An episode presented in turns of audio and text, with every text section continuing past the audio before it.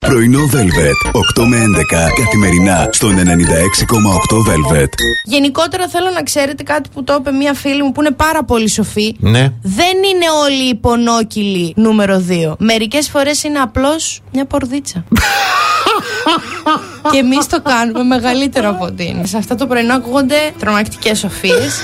Οχ, ευχαριστούμε. Εγώ Ο Σκορπιός δεν σε αγαπάει από την πρώτη στιγμή αληθινά. Αλλά. Αγαπάει όσο τον αγαπάς. Ω,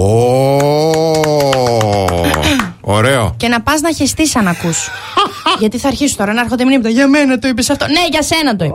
Στο γάμο του Μαργαρίτη. Ερχόντουσαν όλοι και μου λέγανε φυσιολογικοί άνθρωποι και στα δικά σου. Ωραία. Εγώ είχα καταπιεί κάτι ζαναξάκια, ήμουν έτοιμη να τα ακούσω.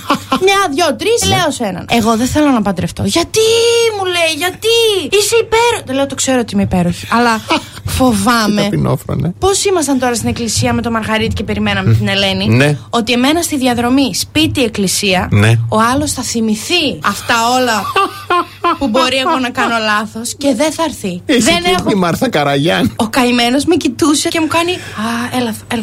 Έκανε μια αγκαλιά, χορέψαμε λίγο. Πάμε στους Παρθένους. Ο Χριστός και η Παναγιά, μακριά και από άντρες και από γυναίκες Παρθένους. Αλλά άνθρωποι είστε, πέφτετε στα σκοτά. Να ξέρετε ότι αγαπά τη φυσική ομορφιά ο Παρθένος και το ενστικτόδε σεξ. Δηλαδή θέλει κατευθείαν εκεί που κάθεστε και βλέπετε ταινία. Χοπ, χαπ, Οπ. Ε. βρακιά κάτω, μπαίνεις. Του αρέσει ο διάλογος και ο άλλος σεβασμός. Δεν του. Τέλος πάντων. ναι, του αρέσει. Λέει τώρα εδώ το άρθρο, μάλλον δεν έχει γνωρίσει ποτέ Ε. Παρθένο. Δημοσιογράφος της HuffPost US, yes, yes, ρώτησε δικηγόρους διαζυγίων ποια είναι τα πράγματα που δεν κάνουν στους γάμους τους, του δικούς τους. Το γάμο, παιδιά. Η μεγαλύτερη αιτία διαζυγίου είναι ο γάμος. Αν δεν είσαι παντρεμένος, δεν μπορείς να πάρεις διαζύγιο. Η θεία Αναστασία μίλησε. Βασίλισσα, έτσι με έλεγε. Ναι. Ξέρεις τι θα πει, λέει. Παθολογικός ψεύτης. Ναι. Και πώς αισθάνεσαι γι' αυτό, λέω, που υπάρχει στην κοινωνία το παθολογικό ψέμα. Μου λέει μία, είσαι παθολογική ψεύτρα. Εκείνη τη στιγμή όμως, Αναστασία, έπρεπε να ρωτήσεις εσύ, είσαι παθολογικός μακάκας. Ναι. Αλλά δεν το ρώτησα. Δεν το ρώτησες. Τα μάτια σου λέει μου προδίδουν πότε λες ψέματα. Μπρε, άντε από εδώ. Ωραία. Α, Ωραία, τέτοιος yes. Γες, γε. Yes, Μην πω yeah, τώρα πώ yeah. λέγεται η φρυσιά. Και τι κάνουν τα μάτια, σιγά μη σου πω. Εφόσον ξεκίνησες και μου είπες ότι κάτι κάνουν τα μάτια, πρέπει να μου πεις και τι κάνουνε. Δεν- Σώθηκες, Δεν κορίτσι. σχολιάζω μετά ποιο ήταν ο ψυχοπαθής και κοινωνικό τέτοιος ψεύτης. Μη. Άιντε.